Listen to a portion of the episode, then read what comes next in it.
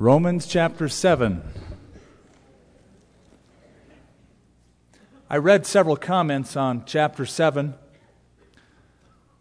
by people who have said this is a tough chapter. It's a, um, it's a low point in the book in the sense that Paul speaks about the effect of sin, the struggle that the believer has with sin. And I got to say that I think it's the high point in the book because not only does victory follow this chapter, in chapter 8. But it tells us that, yes, even the great Paul the Apostle struggled. To me, that's a great comfort, especially after reading chapter 6. And I see the way things ought to be, the way we should live. He talks about positional sanctification, to give a theological term. This is what we are in Christ this is how God sees us in Jesus Christ, positionally. We're justified, we're sanctified, we're going to be glorified. We'll speak about that in chapter 8. But positional holiness or sanctification is a whole lot different than the way things really are, the practical side. So we know the positional side, we remember the words, we're to know certain things. Based upon knowing them, we're to act in faith, reckon them, as he put it in chapter 6. And then from that point, we present our bodies to God, present or yield ourselves to Him in the face of temptation, and we obey. Those four words, those four terms, those four experiences of faith. It's a pretty closed case. I mean, this is the way it ought to be. There's only one problem we still struggle with sin. You can have the formulas, you can know what to do. You can say, okay, next time, here goes, I'm going to do this. And we should, but at the same time, we're never going to be absolutely perfect until we reach heaven. We're going to struggle. And what I like about chapter 7 is Paul sort of takes us aside and goes, Psst, I want to tell you guys something. As much as chapter 6 is inspired, let me tell you my own personal struggle with temptation and struggle with sin. And he cries out in this chapter, O wretched man that I am, who shall deliver me from the body of this death?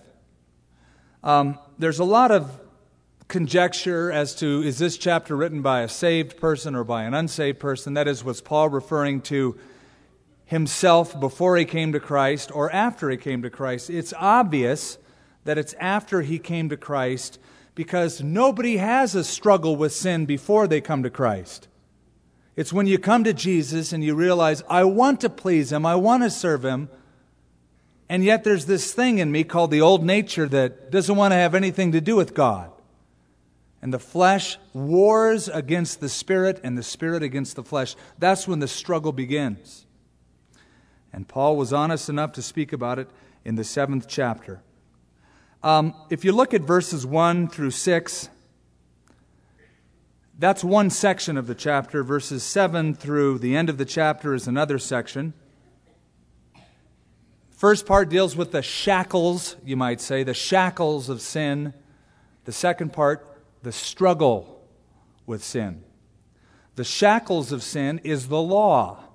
And the first section, he's going to speak to Jewish Christians people who have the background of the law. I speak to those who are under the law or those that know the law, as Paul the Apostle did. Now, there are things we as Gentiles can draw out of this application, but primarily these verses are speaking of those Jews, like Paul, who were at one point shackled by the law. The law did nothing to help them, it served only to condemn them. At the same time, Paul says it's not all bad. In fact, the law is good because it showed me my need for Jesus Christ. It drove me to Christ. It served its purpose. Then, beginning in chapter 7, it's more autobiographical the struggle that Paul the Apostle had with sin himself. I come to you tonight as a fellow struggler. It's important you hear that because sometimes we think, oh, spiritual leaders, those guys that write books and that are on the radio and pastors, they've sort of attained this level of holiness. You know, I struggle, but they never struggle. Well, I want to knock myself off that pedestal. I think you all know probably I do, but I want to tell you that I struggle just like you do with my old nature, and I have one. Just ask my wife. Ask my son. It's one thing to see a person and hear a person from a position of a platform, it's another thing to live with the person. And I am so grateful for Paul the Apostle telling us about his own personal struggle, crying out, asking God for help.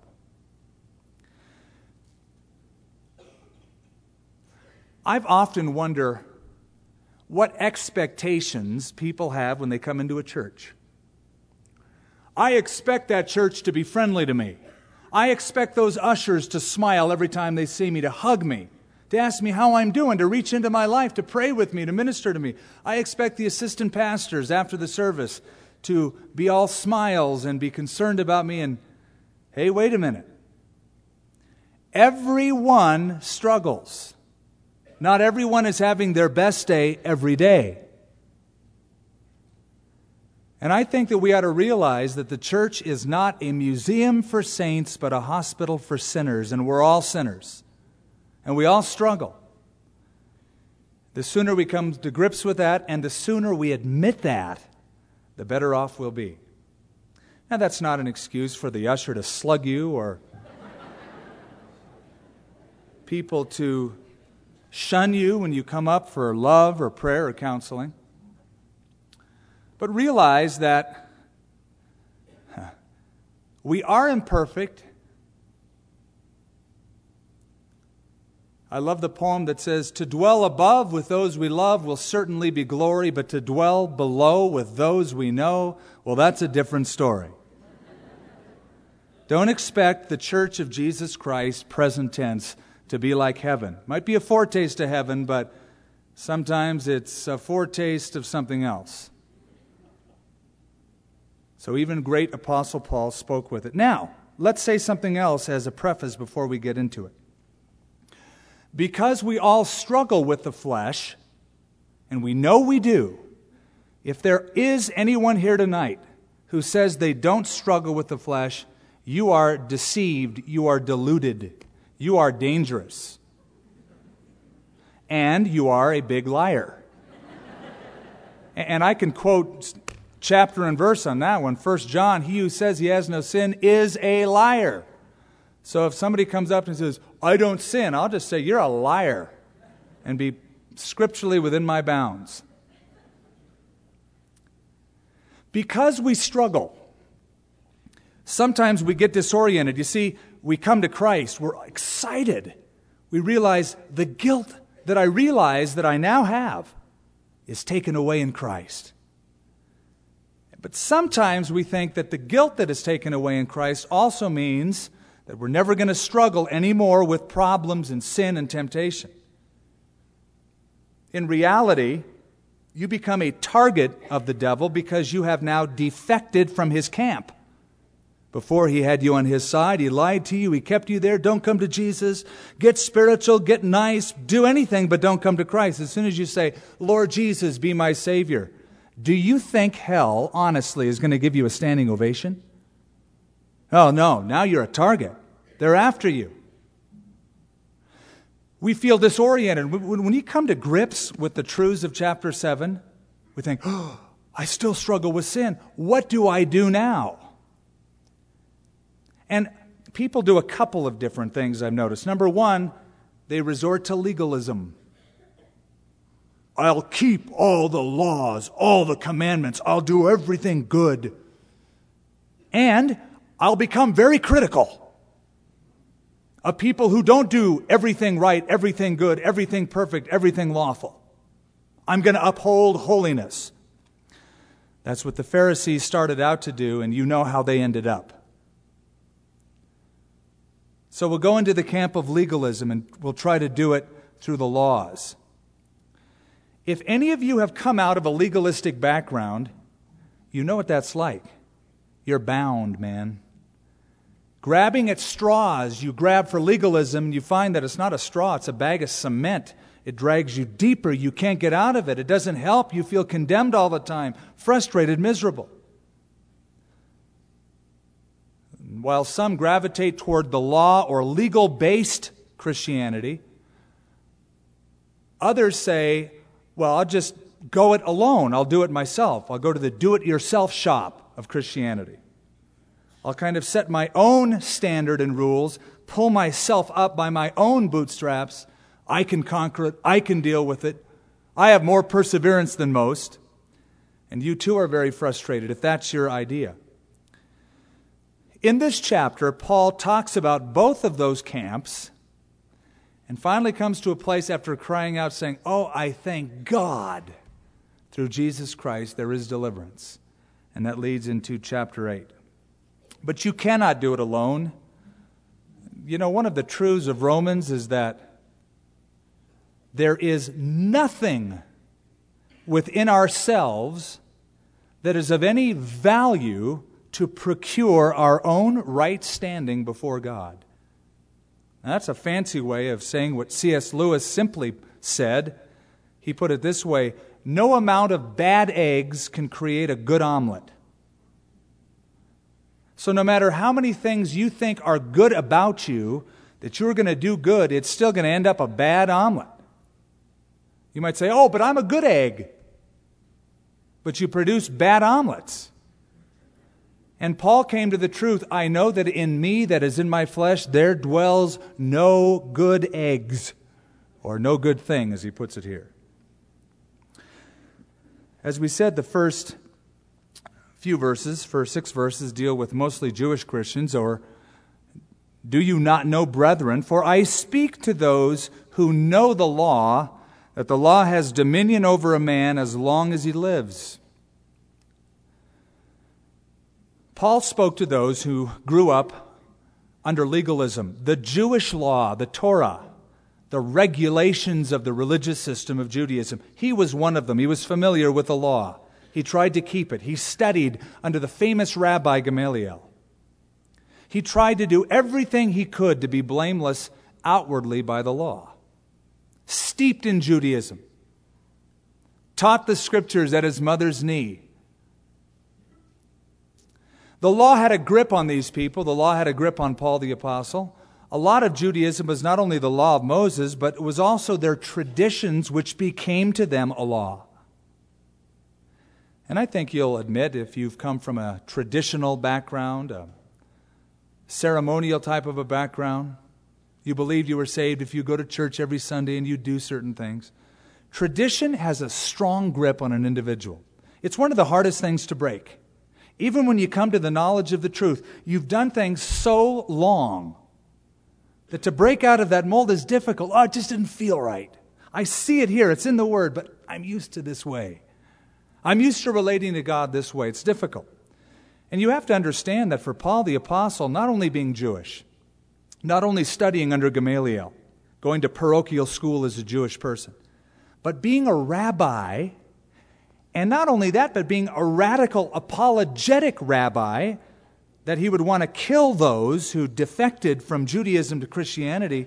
What an adjustment it was to come to the fact that I am justified purely by my faith as an act of God's grace. What an adjustment. Now, we know that Paul was saved on the Damascus Road, preached in Damascus, but went to Arabia for a few years. And then he went back home eventually after Jerusalem to Tarsus and went back to Jerusalem. Anywhere between 7 to 10, some even think 15 years from his conversion to the time he really began his ministry as an apostle. I imagine they were years of study, years of struggle, and Paul is giving us insight into some of those experiences, thoughts, in this chapter. The law, he said in verse 1, has dominion or rulership over a man as long as he lives. When you die, the law has no more dominion over you. Now, today is the 14th of April. What's tomorrow? I know it's the 15th, but tax day, right? Taxes are due. I'm not going to ask a show of hands how many are sent in their taxes or how many will be delayed, but if, God forbid, if you die tonight, you're off the hook. Now, don't get any thoughts implanted in your head. That's not a solution. But if you die tonight, the IRS will not go to the cemetery and demand payment. You owe us, man. Now that you're dead, you don't have the same relationship. You're dead to the law, you're dead to the dominion of the law. But if you don't die tonight, then they'll be after you. And they'll make you, well, they'll squeeze the life out of you. Either way, you know, they get you.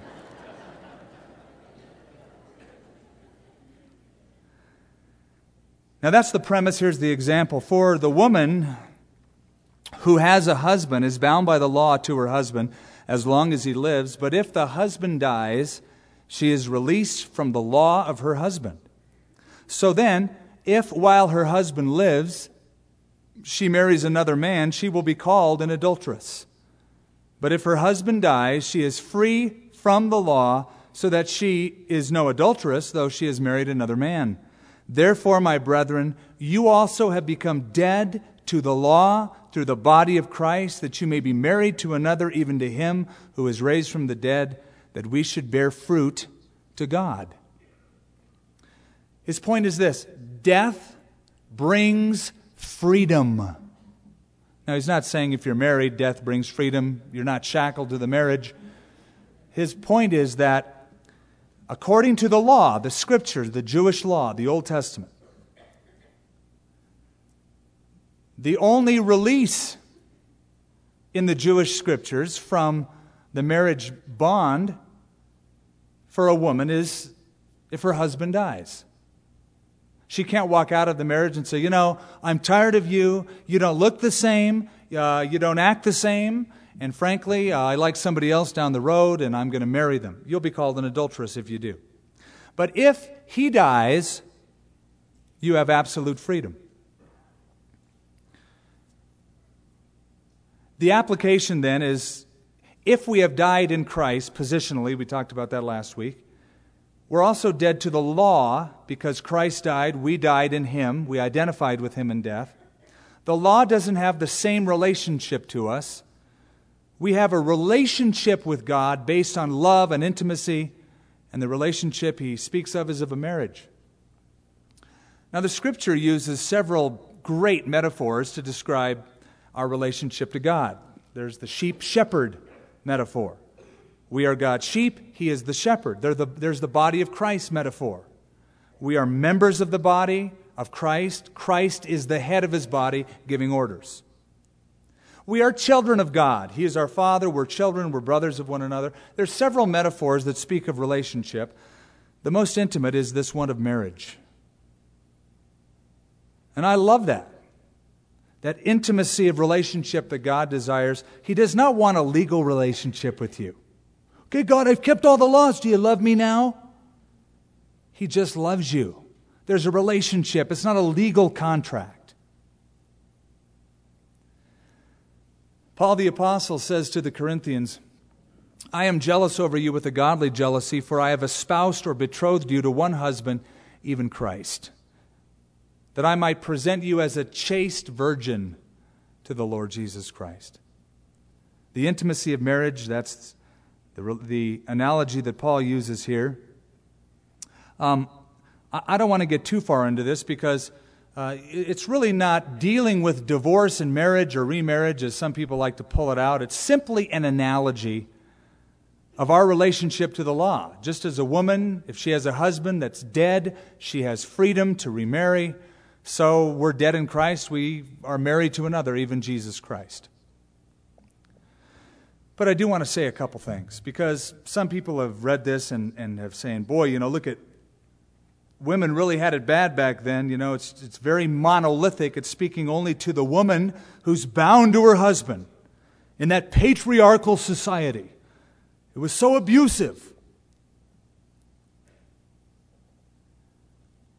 In Jesus Christ, every one is liberated. Every woman is liberated. Every man is liberated. Every child is liberated. There's not male, there's not female, there's not the distinctions. We're all one in Jesus Christ. It was true in those days, a husband could divorce his wife, a wife could never divorce her husband, and there was dispute as to how a man could divorce his wife. There was a couple different rabbinical spins on Deuteronomy 24. And uh, it was as liberal as a husband saying, You didn't make breakfast right. I find some uncleanness in you. There was too much pepper in the eggs, honey, thank you. And uh, here's a writing or a certificate of divorce. If she was presented with that, he could divorce his wife and marry another. That's not biblical, but it was traditional. It became part of the oral law in some cases. A woman could never divorce her husband. So women did have it bad back then. The New Testament has a completely different standard. Now, I just want to touch on this because I'll probably get questions about it. In the New Testament, there are reasons given for divorce. The one that Jesus gave is immorality. Sexual immorality. Porneia was the word that he used. Any illicit sexual relationship, joining, intercourse between a spouse and somebody else not their spouse while in a marriage, be it an affair that is homosexual, heterosexual, whatever.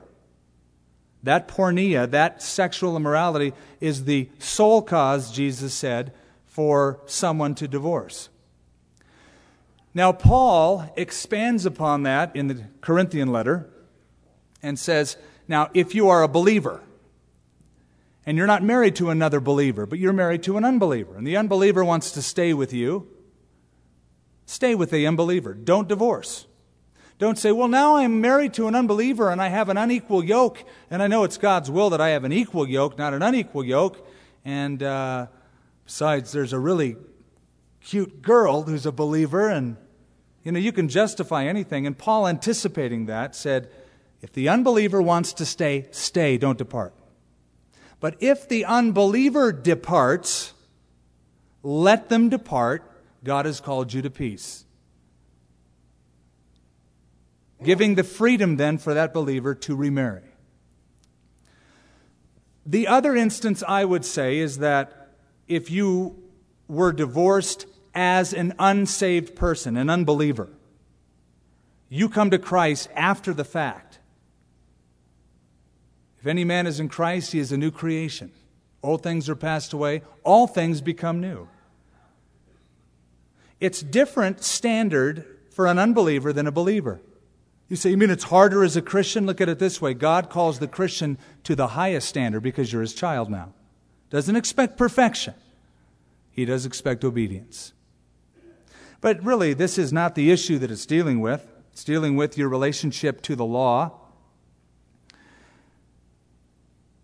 Therefore, my brethren, here's the application you also have become dead to the law through the body of Christ, that you may be married to another, even to him who was raised from the dead, that we should bear fruit to God. Again, this is to the Jew, not the Gentile.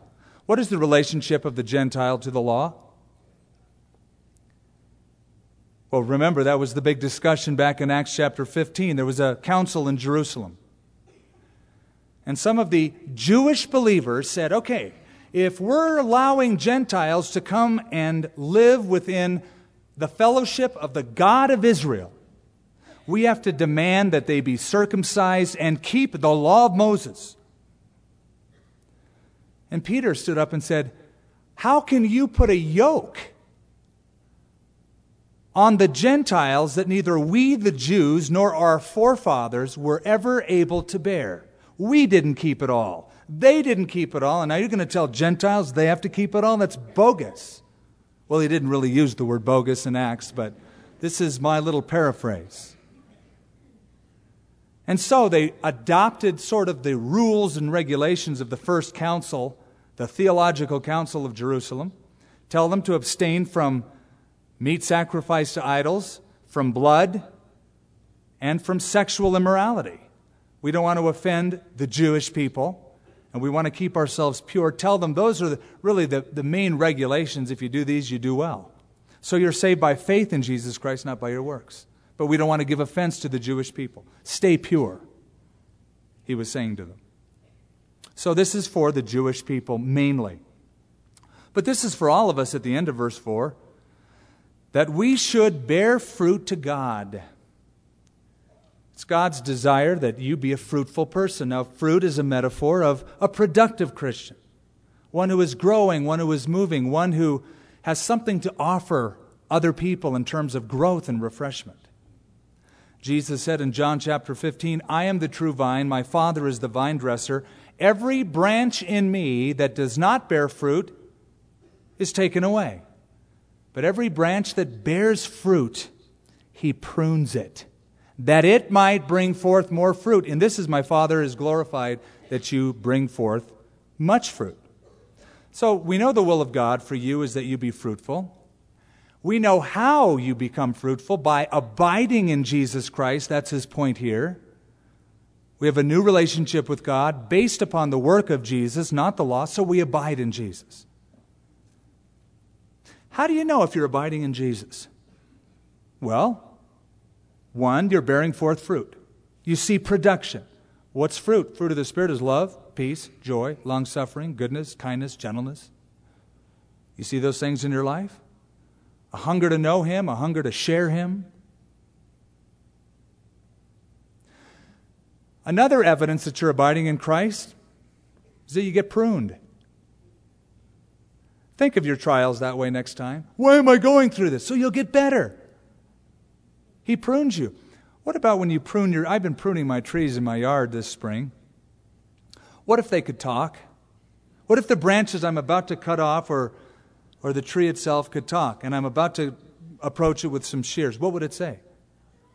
What are you doing? Well, I'm, I'm going to cut you. Why? You don't love me?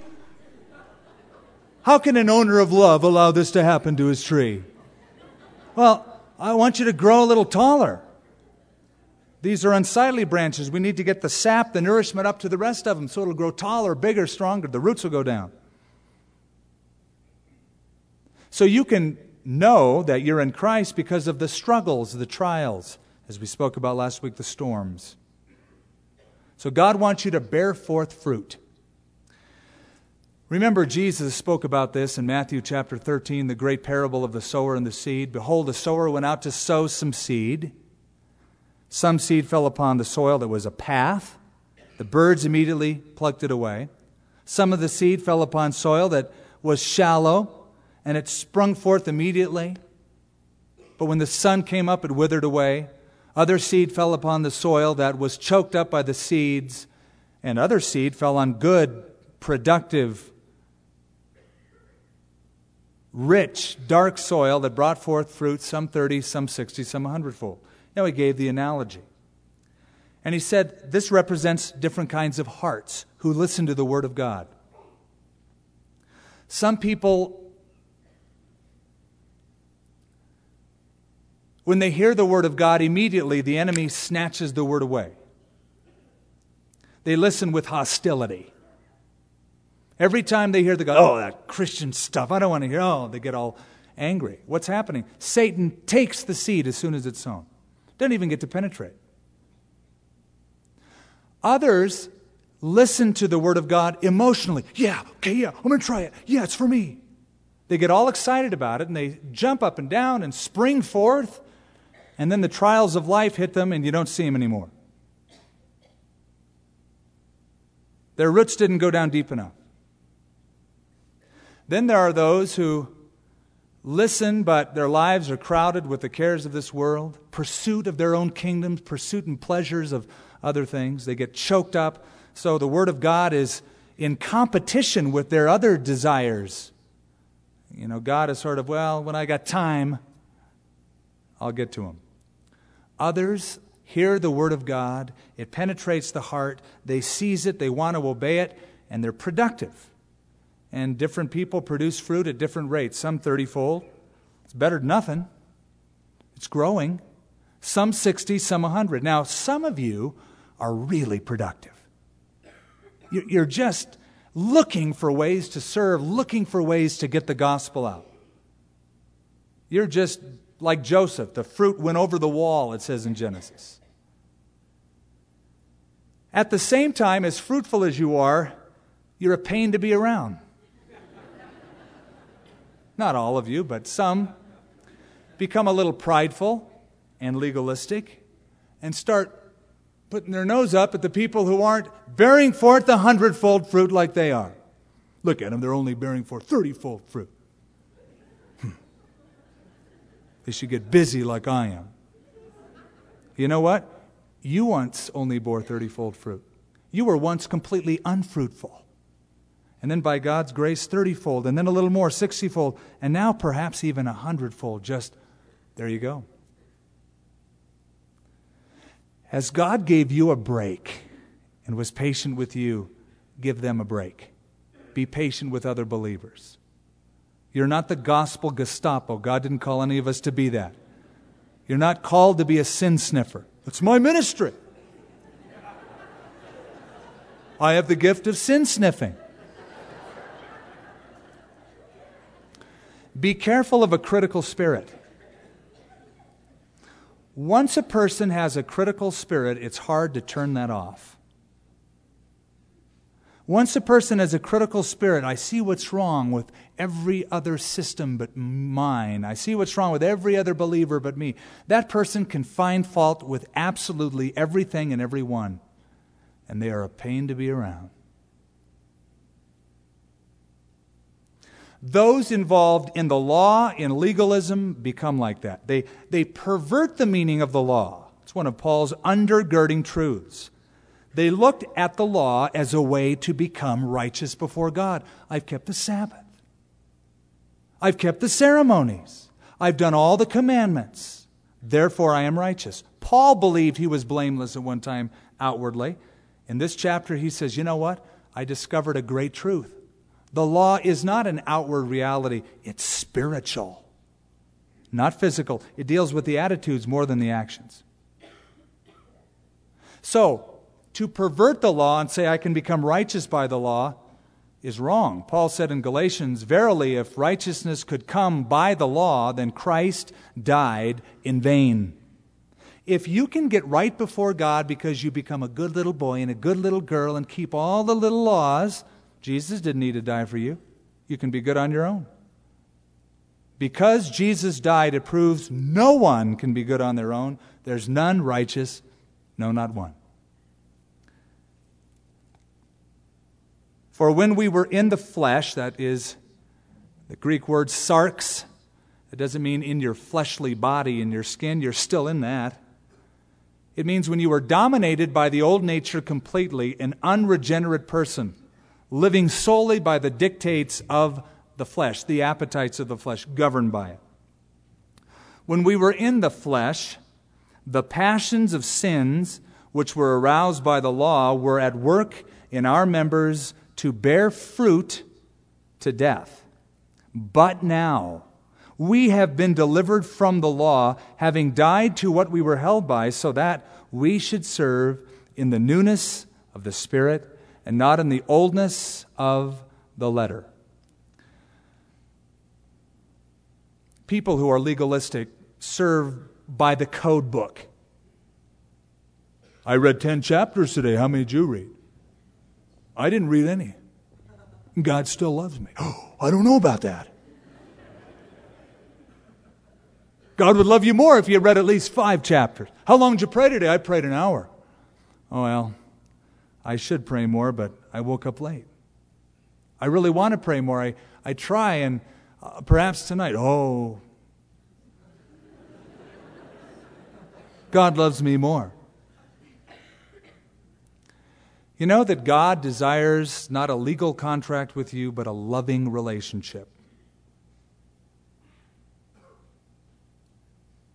It's just like in a marriage. I had a friend, well, I had an acquaintance.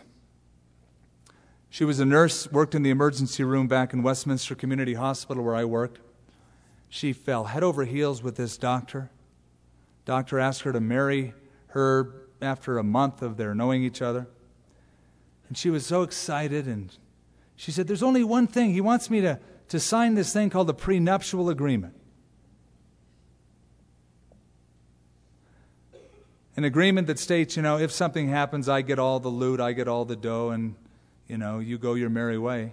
It's a, it was a, a document, an agreement, a, a covenant based upon works, not total commitment. I said, I wouldn't sign it. Love never fails. If he loves you, he'll love you forever. You have to sign a prenuptial agreement. What he's saying is, let's prepare for divorce so that I get everything when we do divorce. Let's pay alimony in advance for me. That's a relationship doomed for failure. And a relationship to God based on any legalism is doomed for failure. We should serve, at the end of verse 6, in the newness or freshness of the Spirit and not in the oldness of the letter. Now, there is a fundamental problem with the law. It was not given to make anybody righteous, it was given to reveal sin. Remember that. The law was revelatory, not salvatory. It revealed the weakness of man, it revealed the problems we had. God accepted Israel, not because they kept the commandments. Blood had to be shed to show that they were sinners and needed atonement for their sins, even, even in the covenant of the law. The law revealed sin. The problem, though, was not with the law, it was with mankind. You see, when they were at Mount Sinai and they looked up at that big mountain, and the Bible says fire was consuming the top of the mountain, and lightning and thunder, it was a dark cloud, and God was speaking, and it scared them. And so they said, uh, Moses, you go up. Now, I don't know if they really loved their leader they said that to him, but they said, he said, you know, you go up and, and find out what God wants for us, and you come and tell us everything God says, and we'll do everything God wants us to.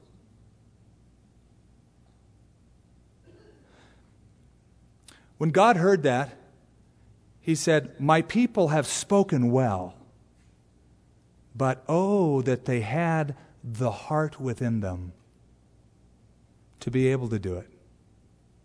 I, I, I love their heart. I love their desire, their wishes, that they, they just want to obey me. That's a great, great sentiment. But they lack the capacity. They don't have the heart within them to do it. And this law won't do it for them. It's important because when we get to the 31st chapter of Jeremiah, a new covenant is predicted. Behold, I make a new covenant with the house of Judah and the house of Israel, not like the former covenant when I took them out of Egypt spoke my law to them, which they never kept. But he said, I will write my law on their, or put their law in their, my law in their minds and write it on the tablets of their heart. Something that is internal, not external. So the problem was with man, not with the law. Now, we get very autobiographical here into Paul's life. What shall we say then? Is the law sin? Now, Paul, you're speaking very disparaging against the Jewish law. If that's the case, does that mean the law is wrong, it's evil, it's sinful? Certainly not. On the contrary, I would not have known sin except through the law. For I would not have known covetousness unless the law had said, You shall not covet. Now, you don't have to count them up right now, but in the next, in chapter 7, 47 times, the word I, me, my, myself is used. That's why he cries out, Oh, wretched man that I am. Because when you try to do it in your own flesh, by yourself, something I can do, that's where you end up. You contrast that to the next chapter where it's very God heavy instead of I heavy, man heavy, and there is the victory. He comes to that realization in these chapters. I would not have known sin except through the law. I would not have known covetousness unless the law said, You shall not covet. We've given you this analogy before. The law was like a mirror. When you look in the mirror, we usually have mirrors so that we can see if we're presentable. Before you came here tonight, I bet every one of you looked in a mirror. Some of you even looked in your mirror as you were. I was driving the other day.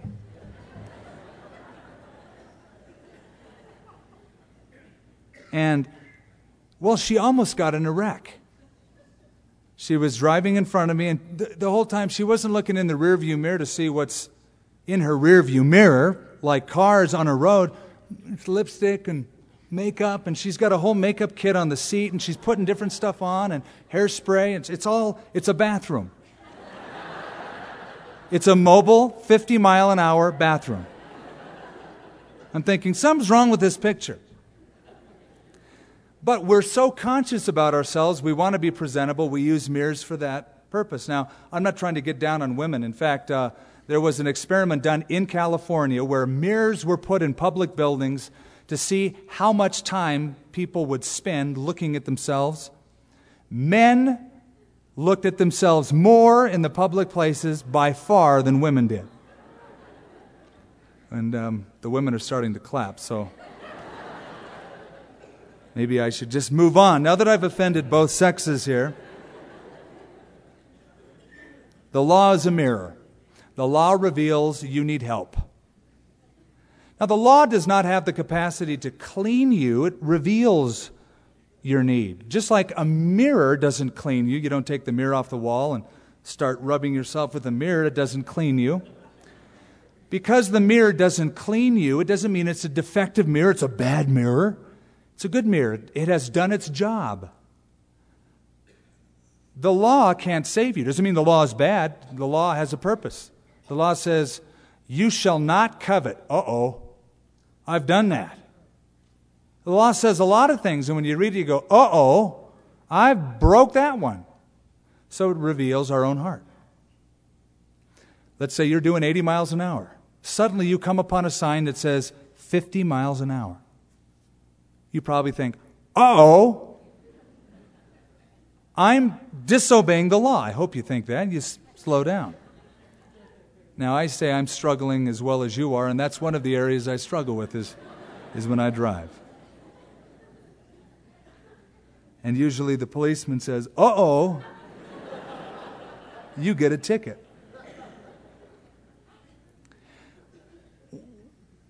What is important to recognize in that verse is the commandment of all the commandments he could have picked out was which one? You shall not what? Covet. Now, this is getting to the heart of what Paul's speaking about. The law is not external, it's also meant to govern the internal attitudes, not just to keep my actions okay. It's not just to keep me from killing someone in action, but from hating them in my heart. It's not just from keeping me from stealing something that doesn't belong to me, but covetousness. Wanting something I don't have, going out of my way to get what I don't have. That's an internal attitude.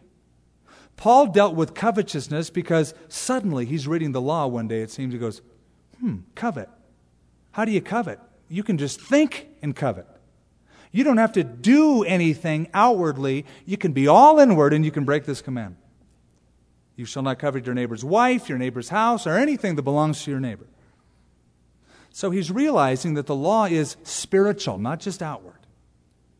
Jesus said that in the Sermon on the Mount in so many words. You've heard it said by those of old, You shall not murder, but I say unto you, if you hate your brother, you're a murderer. You have heard that it was said by those of old, if you commit adultery, that you've broken the law. If you lust after a woman, you've committed adultery. The law was meant to govern the inward attitudes, not just the outward action. You shall not covenant, uh, covenant. You shall not covet is something that I think America needs to take a good long look at because if there's one sin Americans have, it's covetousness. We are never satisfied. We have more than any other nation on planet Earth, and we still grumble, we still complain, we still don't have enough. That's why it's good for us to get out from time to time, if we can, and visit other cultures. Visit your brothers and sisters in parts of the world where they have nothing and they're filled with joy. And you realize that the problem of having too much breeds this attitude of covetousness. But sin, taking opportunity by the commandment, produced in me all manner of evil desire. For apart from the law, sin was dead. I was alive once without the law, but when the commandment came, sin revived and I died. Now, we don't know exactly what period of time in Paul's life he's speaking about. It is thought that this happened after his conversion on the Damascus Road. He preaches in Damascus, He's on fire for the Lord, but he did spend time alone in the desert of Arabia, probably mulling over the scriptures. And during that time, he realized, I still have this sin nature. I read the commandment, and all it does is arouse in me desires that the law says don't do. Example, if I say, right now, do not think about purple elephants, you're thinking about it. The law arouses certain desires, certain sinful desires, and it cooperates with the law of sin in the flesh. The commandment, verse 10, which was to bring life, I found to bring death. For sin, taking occasion by the commandment, deceived me, and it killed me. Therefore, the law is holy, and the commandment is holy and just and good. The law does what it's supposed to do. It's revelatory, not salvatory. It reveals my need, it doesn't take away my sin. It's good, it's holy. What did Paul say in Galatians? The law is a tutor, a schoolmaster. Speaking of the job of a, a slave in a wealthy Jewish home whose job it was to teach, to educate, and to lead a child into adulthood, pointing the way after he reaches a certain age, the tutor says, You're on your own, man. Go to school. I've taught you at home. Now go to the classroom. My schoolwork is done. I'm the tutor. I finished my work. The law was a tutor. It set out certain parameters of what is right and what is wrong, but it couldn't save us. It pointed to Christ. You read the law and you go, I have a great need. I'm a great sinner. And the law says, Look, there's a great Savior. And once it's done its job, you don't need the tutor any longer. It's holy, it's just, it's good. But verse 10 is key. The commandment which I was to bring life, which I thought to bring life, I found to bring death.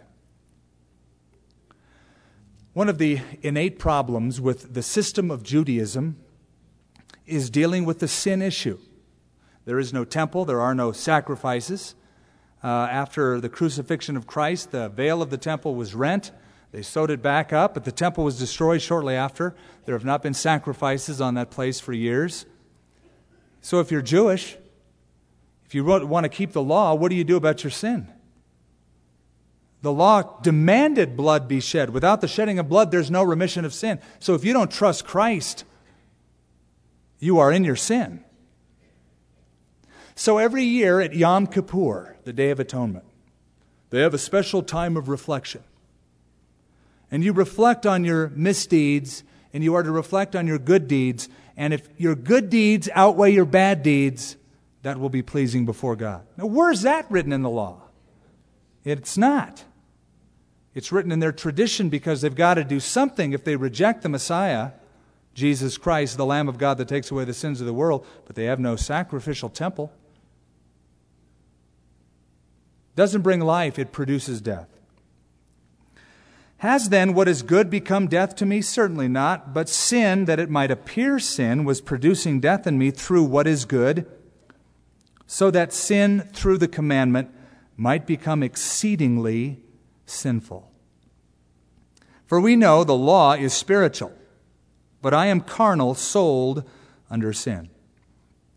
Now, there was a time when Paul the Apostle believed that he was righteous before God based upon his works. He wrote to the Philippians and he said, If there are those people who want to boast and be confident in the flesh, I could boast and be even more confident. He says, I was circumcised the eighth day of the tribe of Benjamin, of the stock of Israel, a Hebrew of Hebrew, concerning the law, Pharisee, concerning zeal, I persecuted the church. Listen to this. Concerning righteousness, which comes from the law, I was blameless, perfect.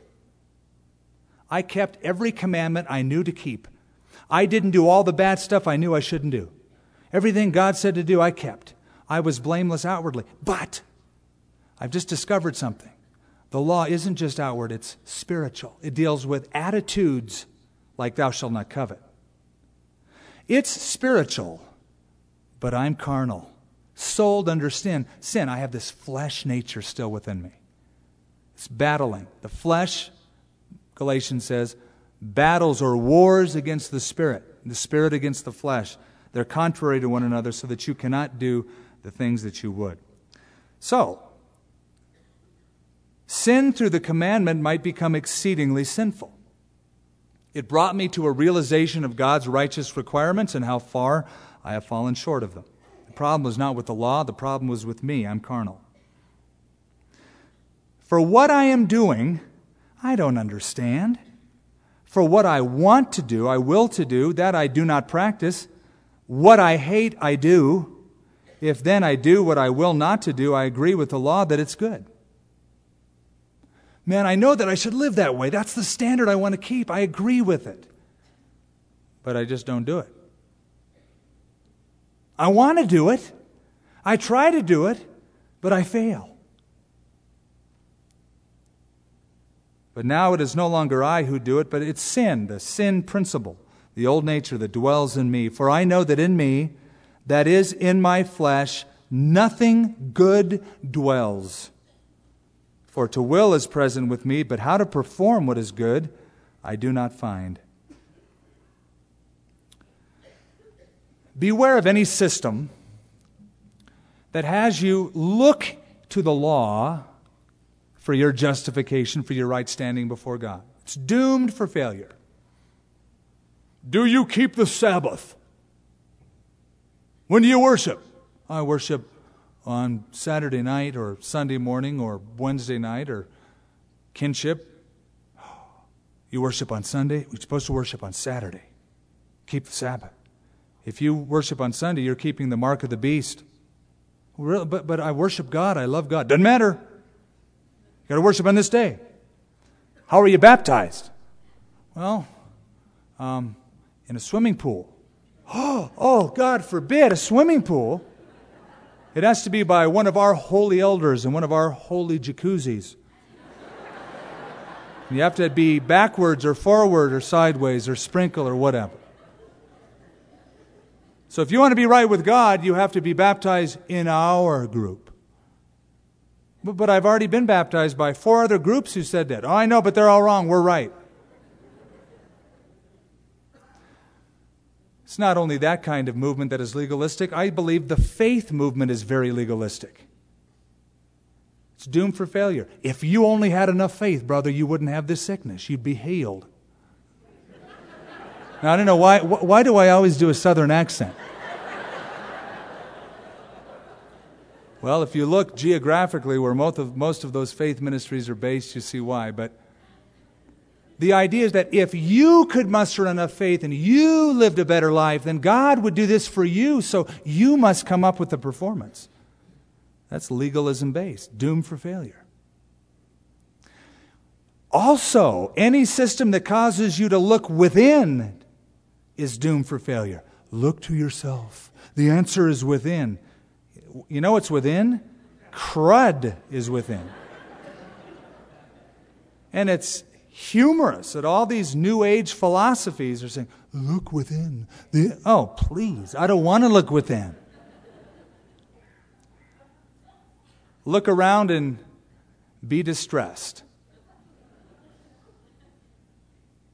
Look within and be distressed. Look to Jesus, be at rest. You look to yourself, oh man. Paul said, I looked at myself and there's nothing in there that's any good in my flesh that would please God. And that's why be careful not to look to yourself too often. Oh, but I failed God. Well, look to Him. Robert Murray M'Cheyne used to say, For every one look that we look at ourselves with, we should look 10 times at Christ. You look at yourself, boy, you're going to walk away miserable. Look to Him. Be clothed in Him. I know that in me there, there dwells no good thing. the will is present with me, but how to perform that which is good I do not find. For the good that I will to do, I do not do. The evil that I will not to do, that is, I don't want to do the evil, I know that thing that is in front of me is wrong, that I practice. Have you ever experienced this struggle? Okay, Lord, Today's going to be different. I'm going to serve you. I'm never going to do that wrong thing. I know that's wrong. I know I finally have victory. And then, oh, Lord, I blew it. To be disappointed with yourself. Have you ever been disappointed with yourself? Okay, now listen carefully. To be disappointed with yourself means only that you have trusted in yourself. God knows the truth about you. God knows that you're dust, the Bible says. He didn't expect a whole lot of greatness out of dirt. that's where the Spirit of God comes in to remake you. When you come to the end of yourself and you go, Oh, wretched man that I am, I need deliverance.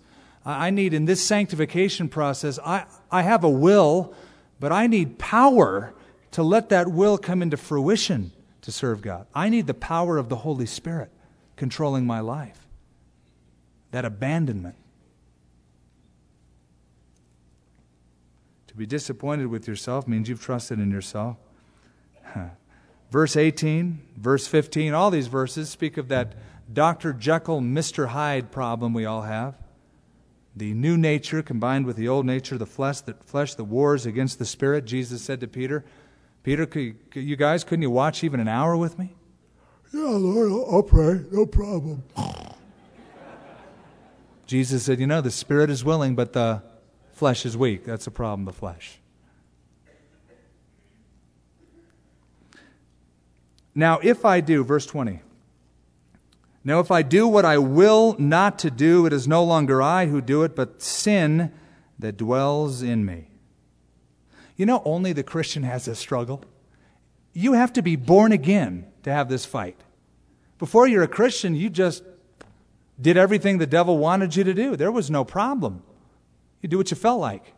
All of a sudden, you become a believer, and, or when you become a believer, you're born again. You have a new nature. You're awakened. You have a hunger for the word. You want to serve the Lord. But you say, there's other things that are pulling at me. That flesh nature, as much as I don't want, I, they're repulsive to me. You've created habits, patterns of behavior. You're born again, you have new life, but it's almost like you're, you've got a dead carcass chained to you. Wherever you go, Now, it's a real problem if you try to take that dead carcass, the old Jew, and reform it. Don't worry, I'm going to fix this carcass up. It's going to look good. I'm going to make you keep laws. Sit up. Come on. Paul says there's only one edict for the flesh kill it, death. You can't conform it, you can't help it, you die to it. And how do you die to it? We saw last week. You know, you reckon, you yield, you obey, you become alive in the Spirit. You occupy your mind with the things of the Spirit. And by God's Holy Spirit, we're allowed to do that. I find then a law that evil is present with me, the one who wills to do good. For I delight in the law of God according to the inward man, but I see another law in my member, warring against the law of my mind and bringing me into captivity to the law of sin which is in my members. Oh, wretched man that I am! Who will deliver me from the body of death? Paul said that. That sounds like somebody on death row. Paul, the apostle, said that. There was a period of Paul's life where he was apart from Christ. He was legalistic. He was blameless according to the outward external righteousness of the law. Sin revived. Sometime, probably in Arabia, after his conversion, he realized, I still have a sin nature. I struggle. And he tried by his law, his legalism, his discipline, his training, himself to get out of it. And he thought, oh, I give up. I can't fix this thing. I still have those proclivities toward evil that are, I, I know are not pleasing to God. Oh, wretched man that I am. Here's, here's, here's hope. Who will deliver me? Now he's introduced to the turnaround. I thank God through Jesus Christ our Lord. So then, with the mind I serve the law of God, but with the flesh, the law of sin. By the way, when he says, Oh, wretched man that I am, the original word speaks of exhaustion. Wretched speaks of wretchedness due to exhaustion. I've tried everything I can to reform this flesh. I can't do it. The old you, pardon the expression, is like a pig. You can dress the pig in Ralph Lauren designer clothes, put a little bow tie on it, spray a little Tommy Hilfiger cologne on it, get that pig smelling really good, clean it up, even teach it a few tricks, a few moves, suave kind of a pig moving in. But it's still a pig. It's no matter what you do, it's still a rotten old pig. And just give it a chance to be in its own environment, and it'll go back to the slop, back to the mud. So, I thank God through Jesus Christ. I have the desire to serve God. I realize the sin nature is in me. What do I do? What do I do? Well, that's chapter 8. We'll have to wait for it next week. But we should really close with verse 1 of chapter 8.